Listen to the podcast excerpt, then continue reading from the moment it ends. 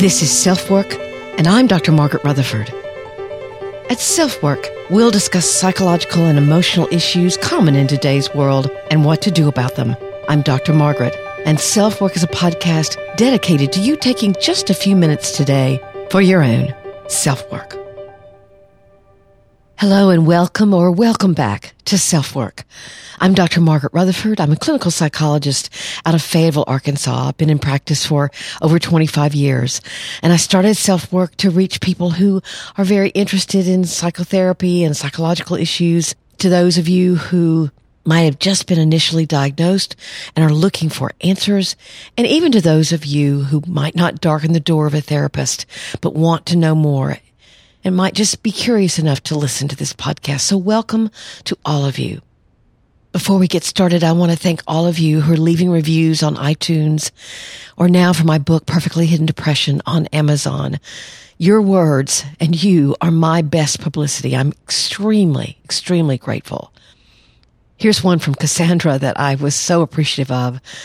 This is on Amazon. I came across Dr. M and her podcast on the subject, again, perfectly in depression, some time ago and found them enormously helpful and of great comfort. To at long last make some sense of my life. The book encapsulates the concept in easy to read chapters and the process flows. Most of all, I find Dr. M very gentle and compassionate in her manner and her passion and dedication as a psychologist shine through. She stands out from the plethora of self-help books in a genuine, realistic, and practical way. Wow. Cassandra, I'm very, very touched. And I'm honored that the book has helped you in some way. I had someone tell me yesterday that it's not an easy book to work through because there are lots of reflections and exercises really for anyone, not just for the perfectionist. So I hope that those of you who are reading it are enjoying it and learning something from it and leave me a review to let me know. Today's self work is about handling rejection in a relationship, whether it be a friendship or a partnership or even a marriage. But we're not just going to be talking about rejection. We're also going to be talking about feeling replaced. When you learn that your ex has moved quickly on, or maybe that the relationship or the other relationship was already in progress. We'll talk about the specific problems that rejection causes, but also replacement for example, social media compulsion or, even obsessions, sexual insecurity, lack of emotional closure, and feeling even more out of control as your ex may want to commingle this new person with your children if you have them, if it's a marriage or a relationship.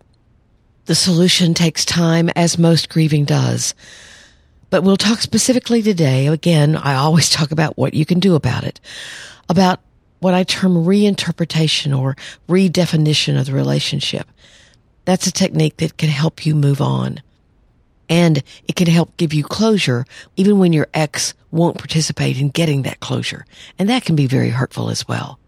Our listener email is from someone from Sweden who used the SpeakPipe opportunity to tell me of her interest in perfectly hidden depression, but also brought up its potential place with spiritual problems. And I give her my thoughts. So today we're talking about rejection and when you feel replaced and how to work through those hurts and that grief. I'm so glad you're here and I hope it's helpful.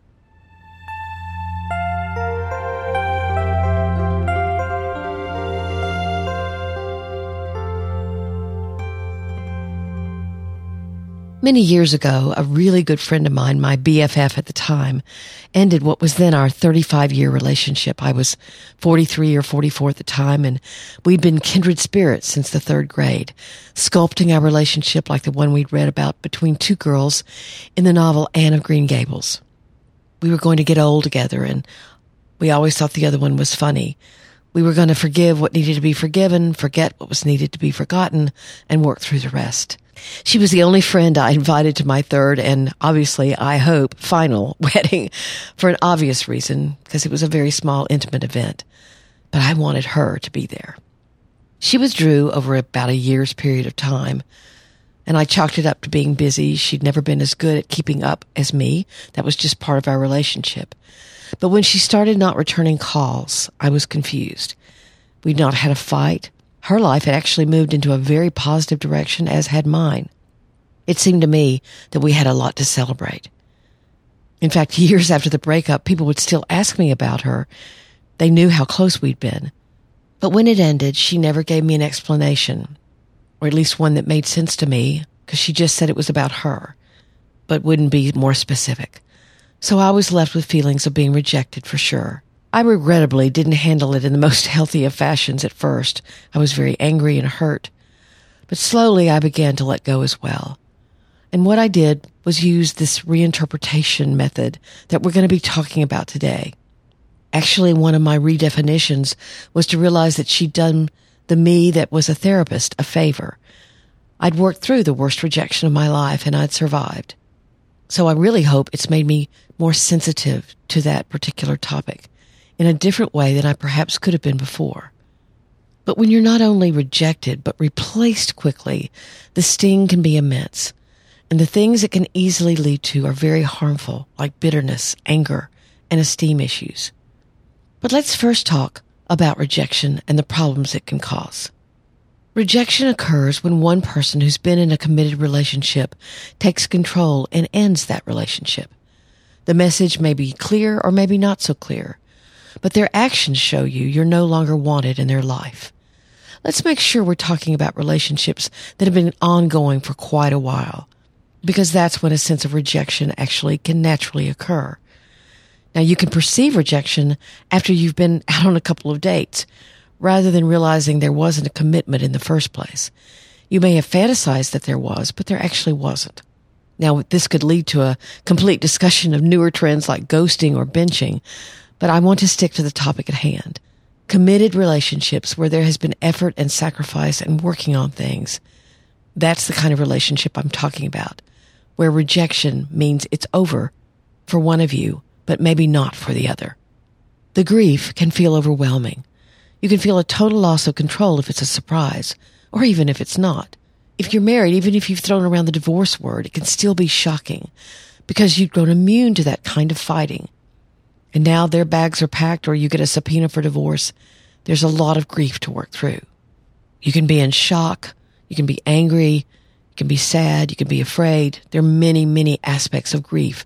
And we've talked about those in other episodes. But let's touch on what's in front of you other than grief. First, fears of abandonment. Once you've been left, and especially if abandonment is part of your childhood history, you might enter new relationships with an intense sensitivity to being left again. Trust is a huge issue. And in fact, after the relationship is over, I often suggest to people that they date others far longer than they think they might need to. Because when you're falling in what I could term love lust, sometimes this fear doesn't emerge, this fear of abandonment doesn't emerge until all that newbie attention wears off and the relationship settles down into normalcy then here can come the understandable fears of abandonment. Because it's not only trusting your new partner, it's about trusting yourself again. I might hear something like, I felt safe before. How am I supposed to trust my own gut as well as trust what my new partner or friend is saying? And this takes time. So many people don't want to take the time to allow these issues to emerge, believing instead, I'll love her or him through this. I'll show her that there are good men or good women out there. That may be true, but the person who's struggling with abandonment also needs to learn to trust themselves again, to trust their gut. And those fears of abandonment can be fierce. Second, there's tremendous insecurity, or there can be. After you're rejected, you don't feel attractive or smart or appealing. Whatever insecurities you have may come roaring to the front of the relationship. So it can take time and the support of friends and family to help you shore up your ego and get over the hurt. Anger and a sense of loss of control is the third. I hear things like, why do I have to start all over again? I've invested so much of myself. I put up with his mother. I listened to her talk on and on about how much she hated her job. I practically raised the kids by myself. All for what? So you're having to search for the meaning of all that. I've often used the analogy that it's like putting all your money in savings literally for years. And then finally it's time to go to the bank and start withdrawing. And the money is gone. You can be so angry. And that's when this reinterpretation method is vital. But we're going to talk about more of that. So you have to deal with anger and a sense of loss of control. The rug's been pulled up from under you and you have to attend to that sense of anger. But the last is perhaps fear, especially fear of loneliness. Especially if you've been fairly dependent on your partner or friend or spouse, you're not quite sure that you can pull off life without them. You may have fears about finances, fears about parenting. And if there's been a lot of fighting, you might have also absorbed the message that you probably couldn't get along without them. So you have to slowly learn you can. While you're grieving, while you're angry, while you're building self-esteem, it's a lot. And so many of us, while in relationships, have lived in a coupled world. So even if your relationship wasn't all that great, you didn't feel alone. Now you have aloneness that isn't your choice. And so many of your friends have partners or are friends with other people. So you have to learn to steer your own boat while alone, at least for a while. Now let's talk about the sense of replacement when your partner or your friend goes on and establishes a very close relationship, even an intimate relationship with someone else. Replacement has its own set of issues. Here we're really talking about committed marriages or partnerships. The blow could be twofold. One, if you believe that the two of them were together prior to you finding out about the relationship, that can lead to questioning of how your partner felt about you you have questions and questions and more questions. There can be such confusion about how many lies there were, how deep the deceptions were, how long those deceptions had been going on. And often your ex won't sit down with you anymore for those discussions because they're committed to someone else. And when that occurs, you're often left to try to find those answers yourself. This lack of emotional closure is something that so many people deal with and it's very painful.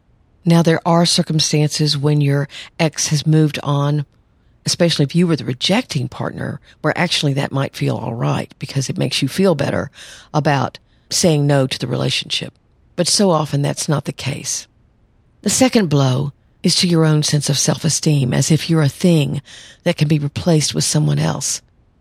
You realize that that someone else knew about you way before you knew about them, most likely and just how much of your life with your ex-partner did the other one even know about. It can feel demeaning and very vulnerable, like maybe someone being able to see into your house and you not seeing them. It can lead you to feeling as if nothing about your life is private.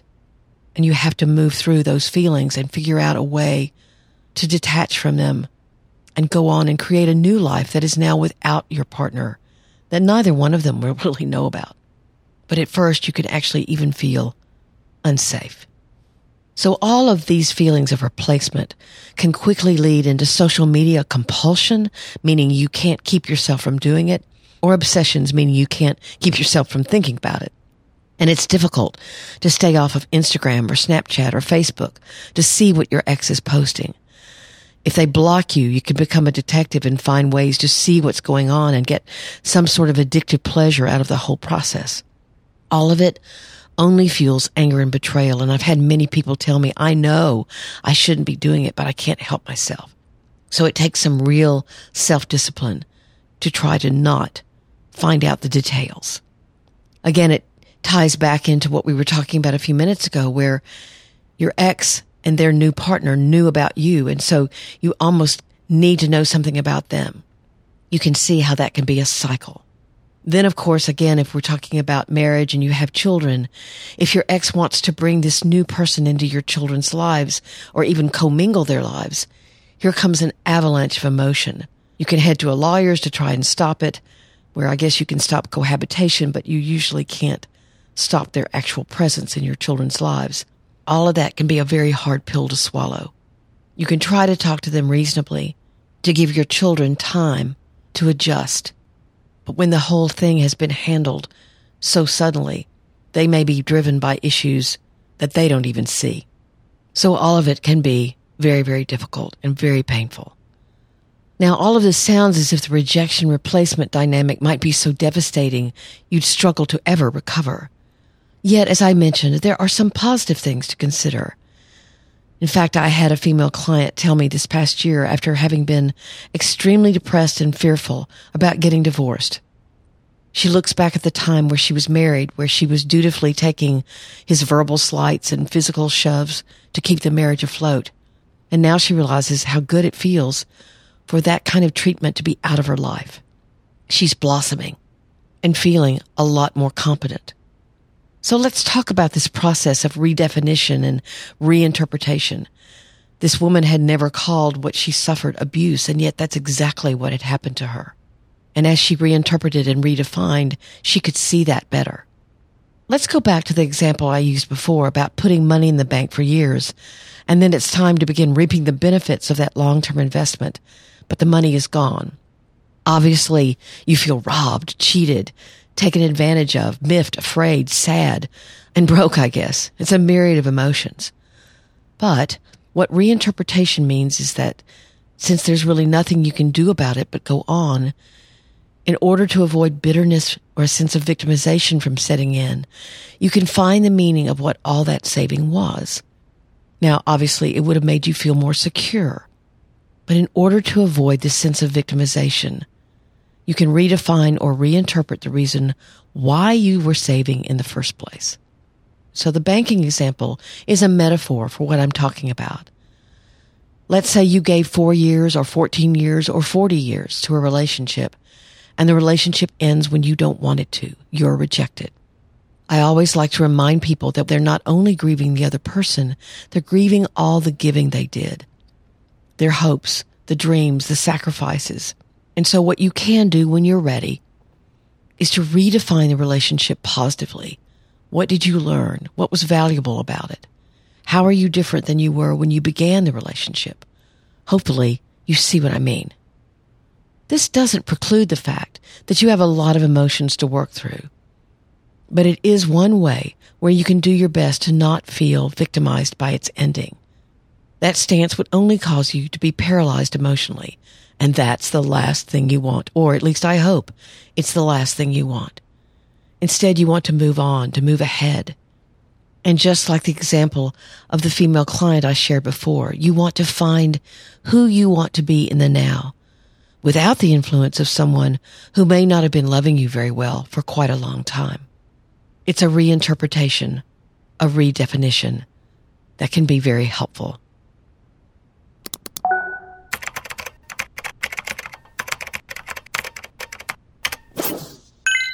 Our listener email for today is a woman from Sweden who left a lovely message about her desire to translate my work on perfectly hidden depression into Swedish, which of course is very flattering and I'm very pleased. But she had some concerns why spirituality is left out of the picture. She viewed perhaps some of the reasons for perfectly hidden depression as a lack of connection with others due to a non-engaged spiritual life. So here's her question. Hello, Dr. Margaret. I am a follower since recently, and I'm, um, among other things, translating interesting articles like yours about hidden depression into Swedish. I live in Stockholm, Sweden, and my question to you is why missing the spiritual part in your life also might cause depression being isolated from others in a sense that being with others still don't help from feeling apart from something. I think your article is excellent and I'm really happy to go on with it and talk more about it in Swedish. And I think it might be even better if you just mention a few words about God or belonging to something? It's a great question, and I really wanted to answer it. Long ago, when I began seeing patients, I made a decision about spirituality's inclusion in my work. Spirituality is obviously something that's very unique to each individual. And as a therapist, I've always believed it to be my job to try and understand and empathize with what my clients' religious or spiritual beliefs were. When I've worked with Mormons, I've asked them to bring me information to help me understand how their faith influences their partnership. I do the same thing with Judaism or Catholicism or from the Church of Christ or from atheism. Someone's spiritual life is an area where I try to be attentive Is it helpful to them or is their concept of God or a divine being punishing or is it affirming? How do their beliefs affect them? But I stop there. I don't share my own spiritual beliefs. If someone asks me about them, I will defer and refer them to a counselor of their own faith, as we both recognize that that knowledge is important for them to feel safe and secure. And that's fine. That's what's important to them. But the listener's point about perfectly hidden depression possibly being related to a lack of true connection with others through spiritual means is an interesting one. Unfortunately, I'd hasten to say that there are many actual faiths that would condemn people for talking about their sadness or their anger and give the message instead that they need to pray more or have a deeper faith. So to me, that's very dangerous territory. Perhaps in Sweden, their spiritual life as a culture is more liberal and accepting, and that would be wonderful. But perhaps this explanation can help her understand why I leave religion out of my writing. Not because I'm discounting its value to so many. I mean absolutely no disrespect. And then there's one more point. I've never studied religions or faiths. I can't advise on any level other than based on my own experience. So that's another reason why I stay away. I do not have a broad range of information about religion and faith. And of course, my own faith and my work is already influenced because of my age, my gender, the color of my skin, my degree, my culture. And so I hesitate to add religion and spiritual matters into what is already, because I'm human, limitations to my ability to understand. To me, in many ways, the ninth characteristic or trait that's mentioned in my work on perfectly hidden depression, that being the felt need to always count your blessings, to rarely, if ever, allow yourself to grieve what may be the very underbellies of those blessings, is a nod to the religious spiritual community and life. Whatever the context, through school or church or neighborhood or group, I always encourage people to look for relationships that can be real and authentic and truly intimate. Thanks so much for a wonderful question. Thank you for translating my work. That is more than meaningful.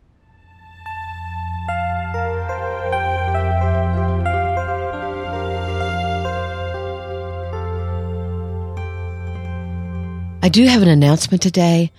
For the first time in three years, I'm taking a two week vacation from the podcast.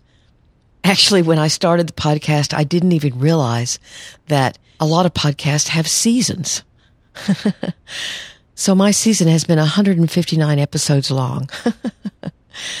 the next episode will then air January the 3rd of 2020. So I want to wish you a wonderful and meaningful holiday season. And I'll be back with you in 2020.